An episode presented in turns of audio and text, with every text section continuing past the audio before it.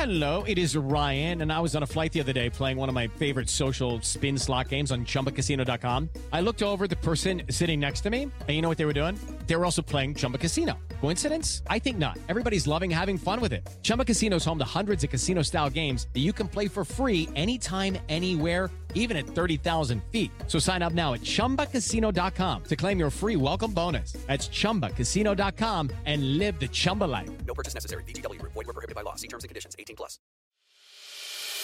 As a longtime foreign correspondent, I've worked in lots of places, but nowhere as important to the world as China. I'm Jane Perlez, former Beijing bureau chief for the New York Times. Join me on my new podcast, Face Off US versus China, where I'll take you behind the scenes in the tumultuous US China relationship. Find Face Off wherever you get your podcasts. Step into the world of power, loyalty, and luck. I'm gonna make him an offer he can't refuse. With family, cannolis, and spins mean everything. Now, you wanna get mixed up in the family business. Introducing The Godfather at ChumbaCasino.com. Test your luck in the shadowy world of The Godfather slot. Someday, I will call upon you to do a service for me. Play The Godfather now at ChumbaCasino.com. Welcome to the family. No purchase necessary. VGW Group. Void where prohibited by law. 18 plus. Terms and conditions apply. Hello, everybody. Well, as you are probably quickly noticing, likely from my distinguished sounding American accent, I'm not Sam. My name is Alan Ayers, and I'm normally the host of the Political History of the United States podcast, a podcast that looks at the evolution and development of politics within the United States, beginning in 1607 Jamestown and moving all the way through modern times. This week, however, Sam has kindly asked me to come and talk to you guys about the Pilgrims and the Plymouth Colony. So, without further delay, let's do just that. To begin today, I want to look at the conditions on the ground when the Pilgrims arrived in Plymouth. Sam has done an excellent job of getting you guys through the first few months, so I'm going to try to do my best not to be terribly repetitive. The Pilgrims were fundamentally different than the colonists that you would have seen elsewhere in North America. Unlike the colonists in Jamestown, for instance, the Pilgrims were not heading to North America just to try to strike it rich. They were attempting to avoid persecution back in England. Beyond that, though, the Pilgrims were extremely anxious to attempt to maintain their community and their lifestyle. After leaving their homes in England near Scrooby, they would relocate to Leiden where they would spend the next decade. However, despite happiness and prosperity in Leiden, the Pilgrims became extremely concerned about the younger generation intermarrying with the Dutch girls, hence breaking up the closely knit community that they had formed. What the Pilgrims really wanted was someplace that they could freely worship without risking influence from outside of their community. This explains why, when the opportunity presented itself, traveling to North America made so much sense for them. There was nobody around to tell them how to practice their religion, plus no risk of outside influences breaking up their small community. At least that was the theory. However, in reality, the situation would prove to be a whole lot different. As Samuel had mentioned, the Leideners were not the only group heading to Plymouth on the Mayflower. You had a second group that didn't really care about the religious freedom that the Puritans wanted, but rather they were looking to make a profit. What emerges, therefore, are two groups. The first group are those Leideners, those are the Puritans who are coming over, and the second group is known simply as the Strangers. Despite the mixing of the strangers with those from Leiden, you still end up with a colony that was going to be completely controlled by the Puritan faction. By the time they had gotten onto the Mayflower, both groups had lost significant numbers of their members, following the Speedwell being unable to make the journey. However, of the group that did make it, just over half the members on the boat were part of the Leiden congregation, with the remainder being made up of the strangers. Majority aside, however, the Puritans had another huge advantage over the strangers. While it is in fact easy to view it as two parties, the Leideners and the strangers, that's not technically correct. The Leideners were in fact a unified bloc. They were all going to fall in line with the accepted position of the group. On the other hand, the strangers were not a unified group. Rather, that designation simply meant that they were not members of the Leiden congregation. The situation meant that, for all intents and purposes, the Leideners were going to have hegemony over the leadership of the Plymouth colony. The Mayflower Compact did serve the end of establishing that there were two groups and they were going to need to work together in order to not die. However, the Leideners simply had the numbers and the cohesiveness to ensure that the government was going to be theirs. Now, of course, the Pilgrims were not alone upon arrival to Plymouth. As Sam has already detailed, They had encounters with the local Native Americans right from the get go. This includes getting help from Squanto at the encouraging of Massasoit. Massasoit was the local chieftain of the Wampanoag tribe, one of several tribes in the area. For Massasoit, initially he was left with virtually the same question as Powhatan, the leader of the Powhatan Confederacy down in Virginia. What do you do about the English? Much like Virginia, Massasoit would have had a large enough numerical advantage that even the superior English weapons would not have been enough to turn a battle away from his favor. However, Massasoit, much like Powhatan, believed that he could use the English to his advantage. The Wampanoag tribe that Massasoit led had enemies, and the English would make a useful ally. This explains why Massasoit would work on building an alliance with the English during those first few years. A critical difference, however, both in the short and long term, is that Massasoit was not as powerful as Powhatan was. The Powhatan Confederacy was a massive and complicated confederation of tribes. Massasoit simply didn't yield that kind of power and rather was just one of numerous tribes in the area. Massasoit was constantly fighting to secure his own position. The Pilgrims would quickly find themselves as pawns in a diplomatic catastrophe that would really drive home how tenuous the situation was.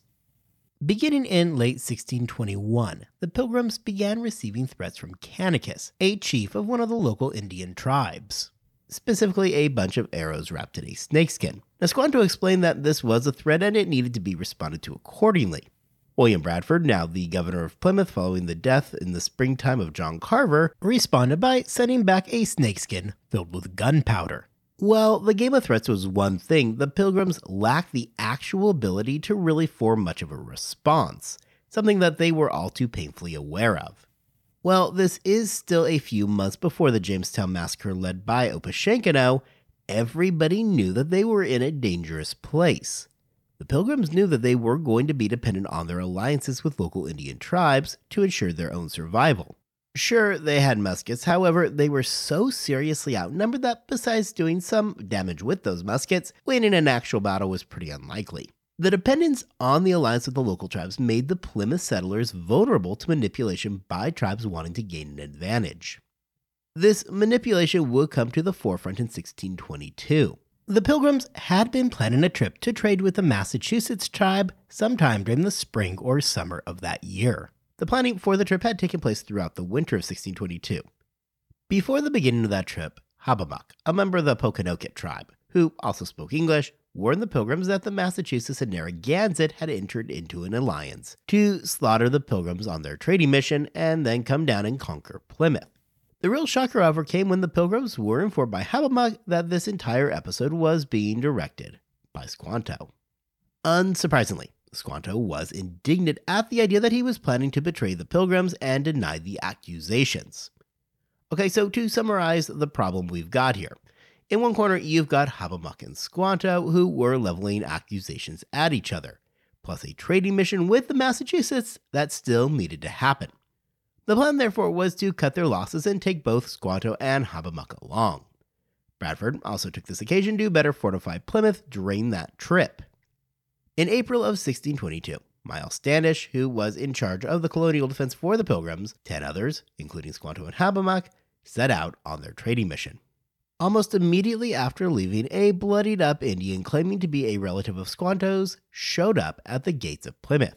He informed the Pilgrims that an attack was imminent and the Narragansett and the Wampanoag had entered into alliance and were planning to ambush the Pilgrims. This warning thoroughly confused the Pilgrims because, hey, five minutes ago the Wampanoag were our closest allies. Obviously concerned at this development, Bradford fired the cannon, which signaled Miles Standish and his trading party that it was probably a good time to get back home. Okay, so what's the deal here? The Pilgrims are obviously being played by somebody, with either Squanto or Hobbamock being potential conspirators. Now, suddenly the Pilgrims have zero idea who they can trust. The decision was made to send Hobbamock's wife to Massasoit to figure out what was actually going on. When she returned, Massasoit assured the pilgrims that he didn't have any problem with them. However, he had become aware of an overthrow plot being planned by Squanto. As it turns out, Squanto had been attempting to grow his own power base for a while. The plan had been to instigate a war between Massasoit and the Pilgrims with the hopes that the Pilgrims were successful in overthrowing Massasoit. Then they would go ahead and put their good friend Squanto in charge.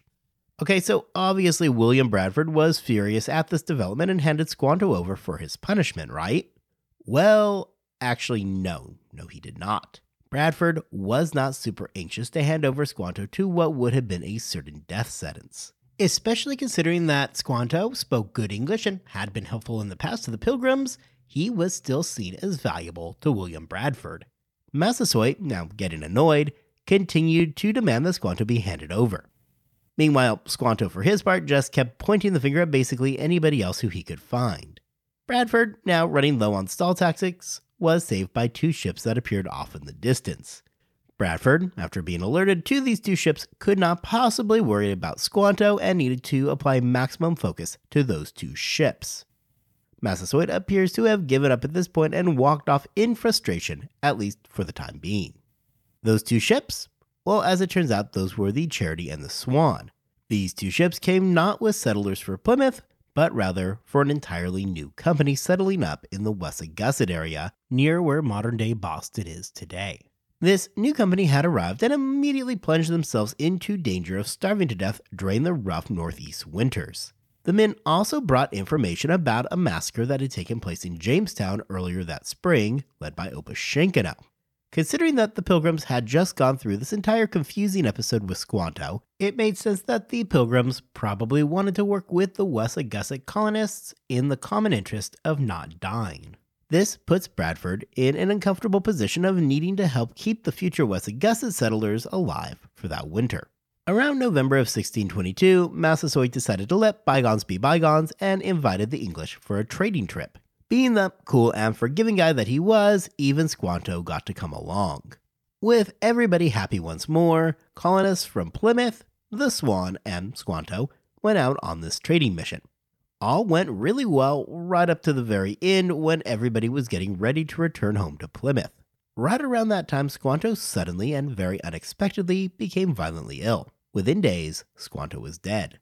In his writings, Bradford seemed pretty convinced that Squanto had just gotten sick and died of totally natural causes.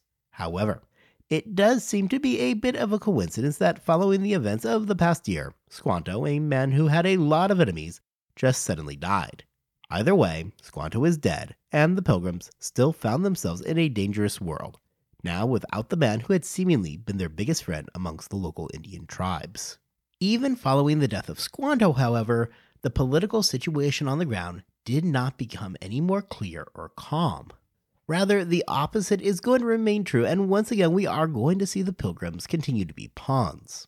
Going back to our subject of just a moment ago, the Charity and the Swan arrive and bring a brand new company of settlers that is going to go and colonize the Wessagusset area.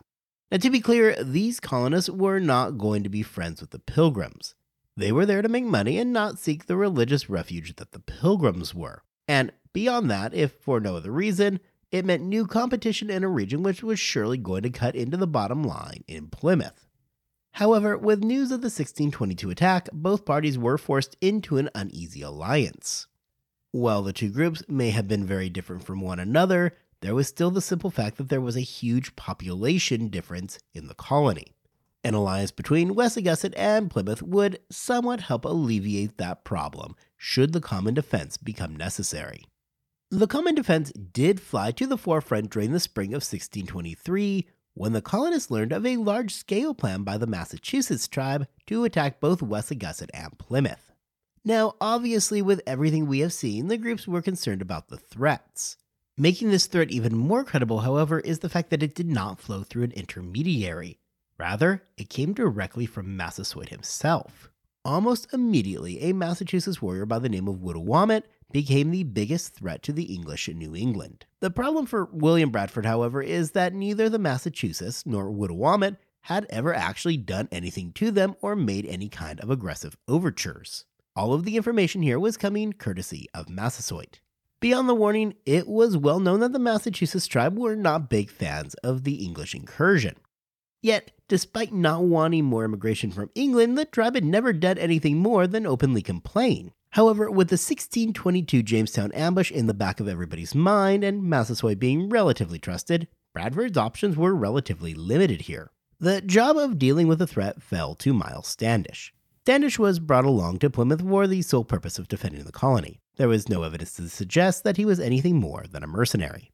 Standish, by all accounts, was anxious for a fight, and this provided him with just such an opportunity to try out his leadership skills in battle. Standish therefore gathered up a small force and moved towards Wessagusset, where the encounter was going to take place. What immediately would ensue was a whole lot of nothing. Upon initial contact, both sides just maneuver around each other, trying to feel the other side out. Standish was trying to get a feel for what Wittawamut was going to do, and Wittawamut was trying to do the exact same and was attempting to save face. Standish, however, decided against a straight ambush and instead decided on the surface at least to take the diplomatic approach. Rather than attacking, however, Standish invited Wittawamut as well as a handful of other members of the Massachusetts tribe to come to a feast of corn and pork, likely under the auspices of trying to work out some kind of a deal that didn't include everybody killing everybody else. Wittawamut, for his part, accepted the invitation. Though Wittawamut would have almost certainly had the greater numbers going into battle, he likely wasn't super anxious to see the firepower that the English had. While actual numbers of Wittawamut's forces appear lost to history, the Pilgrims and Wessagusset colonists numbered in the hundreds total, with a much smaller number doing the actual fighting, lest anybody think that this was some kind of large scale engagement. The feast was held inside one of the homes in Wessagusset and included both Wittawamut and Pegasoit, another one of the major warriors for that tribe. There were also a handful of other representatives of the tribe made up of both men and women. For the English, you had Miles Standish, three additional men from Plymouth and Wessagusset, and finally Hobbamock. Now, as you may have already figured out from my comments above, while this feast was being given under the auspices of peace, Miles Standish was not at all interested in a peaceful outcome. Shortly after the feast began, Standish gave a signal and the English moved to seal the room. In a bold move, Standish jumped up, disarmed Pegasoit, and stabbed him to death with his own knife. Likely stunned by the chaos and the suddenness of the events, Wittawamut was too slow to stop the ambush from the other English in the room, as they quickly sprang on him and killed him. By the end of the attack, all the male Indians lay dead, and the women were captured, though William Bradford would later end up freeing them. Miles Standish, fresh off his victory, marched triumphantly back to Plymouth with the head of Wittawamut on a spike. The attack at Wessagusset was a relatively limited engagement. It was unquestionably smaller in scope than the counterattack in Jamestown following the 1622 massacre, which, much like the massacre at Wessagusset, took place during a supposed peace negotiation, however, resulted in the death of nearly 250 members of the Powhatan Confederacy. However, though the scope was more limited, the outcomes and the effects of the attack were absolutely profound. Following the events at Wessagusset, the entire landscape in New England changed. Suddenly, the colony found itself far more isolated than it was before the attack. First, it forced the English into a closer relationship with Massasoit. Nobody trusted the English after Wessagusset, fearing another massacre. Well, the Massachusetts tribe did not strike back, they did retreat into the woods, which gave the English an extra wide berth in New England. Other tribes in the region took notice and, having no interest in fighting the English, did the exact same thing. The English couldn't afford to be completely isolated from native populations and were therefore driven even closer to Massasoit and the Wampanoag, who are now the only tribe interested in doing much of anything with Plymouth. For Massasoit, this entire episode was a huge boon. The attack on Wessagusset had cleared out his enemies, sending them retreating into the woods. Beyond that, though, it gave him a degree of control over the English as he realized that he could exploit the degree of their mutual dependence. In fact, for Massasoit, all of this was really a win win situation. Over the past year, he had the good fortune that came along with Squanto's untimely death, thus eliminating the guy who was looking at his job. Then the English, through their good work, were able to defeat one of Massasoit's main enemies. Finally, the fallout from the attack was enough that the other tribes that could challenge Massasoit found themselves retreating further inland, increasing the power and the landholdings that Massasoit had. This is to say nothing of the fact that the Plymouth settlers now had far fewer people willing to trade with them, giving Massasoit a near monopoly. So now, if you are sitting there and listening and thinking that this all seems too good to be true for Massasoit, then you're probably right. Recall that it was Massasoit himself that had given the Plymouth colonists the warning in the first place. He was the one who set the entire chain of events into action. It seems to be a pretty safe bet that Massasoit had indeed manipulated the Plymouth colonists into doing his dirty work. The attack on Wessagusset would usher in a long period of peace between the local tribes and the Pilgrims. During the mid 1630s, there was the Pequot War, though that was fought largely between Massachusetts and Connecticut, and most of the tribes we have been talking about today remained on the sidelines. For Plymouth, there would be a long term peace with the Wampanoag people. Indeed, it was not until 1675 when Massasoit's son Metacom, better known to history as King Philip, engaged and fought a bloody war with the English, one that would lead to the near collapse of New England. However, that is a story for another day. It is also worth mentioning that upon learning of the events that had taken place in Wessagusset, the company back in London was absolutely horrified. The pastor John Robinson, who, despite not making the trip across the Atlantic himself, remained one of the most influential members of that Leiden congregation that made up the Pilgrims, was not happy either when he learned the news of the attack on Wessagusset. He wrote to William Bradford regarding his serious concern over what he had heard about.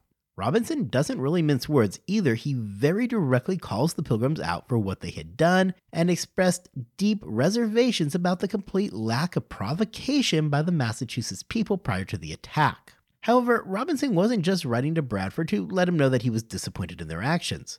Robinson also included a warning to Bradford specifically regarding Miles Standish.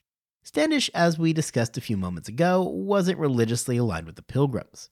That being said, Standish wasn't exactly a member of the Strangers either. Standish was brought along for the sole purpose of helping to defend the colony. In other words, the guy is pretty much just a mercenary. This isn't the first time that there had been complaints about Standish either. Several of the members of the Mayflower had complained about the guy previously. For Robinson, he had real concerns over somebody who was not aligned with the Puritans religiously having so much power and influence over the day to day actions of the colony. Not to mention that everybody who really got to know Miles Standish found him to be something of a snooty jerk. For William Bradford, however, he really had very little choice in the matter. Well, I think it is fair to say that the guy probably didn't share the hawkish attitude of Standish, the fact remains that he was in an unfamiliar land, and with rough living conditions, he was thrown into the middle of a already very complex tribal relationship. Well, the popular view is to see the Pilgrims as being the only chess piece on the board during the early 1620s in New England. The fact is that they are now one of numerous pieces on that board with a lot of different factions trying to control them. Plus, Let's not forget about the 1622 massacre in Jamestown, which would have only served to reinforce to Bradford the realities of the situation that he was in. Well, Robinson certainly held a very powerful position amongst the group. The more pragmatic reality is that he was not in the colony and he did not have to deal with the very real hardships that men like William Bradford did. In this way, there is a good argument to be made that William Bradford was not just a totally oblivious rube being taken advantage of and manipulated by everybody. That view is to ignore the realities on the ground and the real difficulties that came along with trying to start a new colony. However, regardless of the reasons why and the degree to which Bradford may have been manipulated, the outcome is the same. By the end of 1623, Bradford and the Pilgrims had tied themselves to Massasoit. And what of those colonists who landed in Wessagusset? What became of them? Well, if you are curious what happened to the passengers of the Charity and the Swan following the Wessagusset incident, here's what happened. Even before the massacre, life in Wessagusset had been particularly awful. Following the attacks on the Massachusetts tribe in that colony, the entire thing basically collapses. A handful of the remaining colonists would end up going back home to England, though the vast majority joined English fishing vessels in the region. It wouldn't be until the Great Period of Migration during the 1630s that there would be much in the way of competition for Plymouth. While there are certainly long term negative effects for the colony in regards to trade and diplomacy with the Native Americans following Wessagusset, the incident did actually provide some short term benefits. Unlike in Jamestown, where there were multiple rounds of war and peace between the Jamestown settlers and the Powhatan Confederacy during the first two decades, the Wessagusset attack largely stabilized events in Plymouth. With the exception of Massasoit, nobody wanted anything to do with Plymouth anymore. The local tribes pulled back, and the strategy was one of avoidance rather than outright aggression. Well, true, this really stuck Plymouth out on an island, leaving them largely alone. It did, however, now mean that there was only a single native tribe that they really needed to pay any attention to, specifically that being Massasoit. This stability allowed the Plymouth colonists to turn their attention away from their relationship with the native peoples and instead towards internal affairs. For example, in the fall of 1623, we will see William Bradford make a move that would forever change Plymouth and largely New England. Prior to the fall of 1623, food in Plymouth was communal. Families would farm and then would give the food over to the community at large. In theory, this helped provide subsistence during those early days in the colony. Bradford, however, had decided that the colony should instead shift to an individual level farming operation. In other words, rather than the community providing food, it would now be up to the individual family to feed themselves. And as it turns out, this decision would have major repercussions moving forward. First, with people now tending their own personal farms, there was a much greater sense of ownership. Not to mention that the price for not tending those farms was likely death, so people had a lot of incentive to, you know, farm. Increasingly, it meant that women and children were required to work as they would help tend that family farm. This increase in productivity led to an increase in the overall amount of food in the colony, which meant an end to rationing, which is something that would have surely made everybody happy. Finally, it meant that for the first time there was actually an excess of food. This excess could be sold for profit, which allows for an increasingly large artisan class to form. The 1620s are a unique time for Plymouth. For that first decade, they are largely the only game in town, at least as far as Europeans go. Over the course of the decade, the only real challenger we are going to see to them is the Dutch settlement in the south in modern day New York. However, that would remain small and for the time being isn't going to pose much of an issue. Well, Plymouth is the original colony in New England. Its time at the top of the hierarchy is going to be largely limited. The colony would remain small, with its peak population only reaching about 7,000 prior to its dissolution in the 1690s. For that group of pilgrims, this was perfectly fine by them. After all, they had left Leyden to avoid any kind of outside corrupting influence. They were not going to be terribly concerned with the colony remaining small and, in fact, liked it that way. What nobody knew during the 1620s, however, is that New England was on the verge of a population explosion. During the early 1630s, nearly 80,000 Puritans are going to flee England, with about a third of them ending up in New England. This influx of people, however, wouldn't wind up in Plymouth, but rather in the new Massachusetts Bay Colony. Virtually overnight, Plymouth will go from being the only show in town to little more than a background player in a region that is going to be dominated by the influence flowing out of the new town of Boston. I want to thank you all so much for listening to me talk about the Plymouth colony today. It really is a fascinating story that few people know beyond the Mayflower.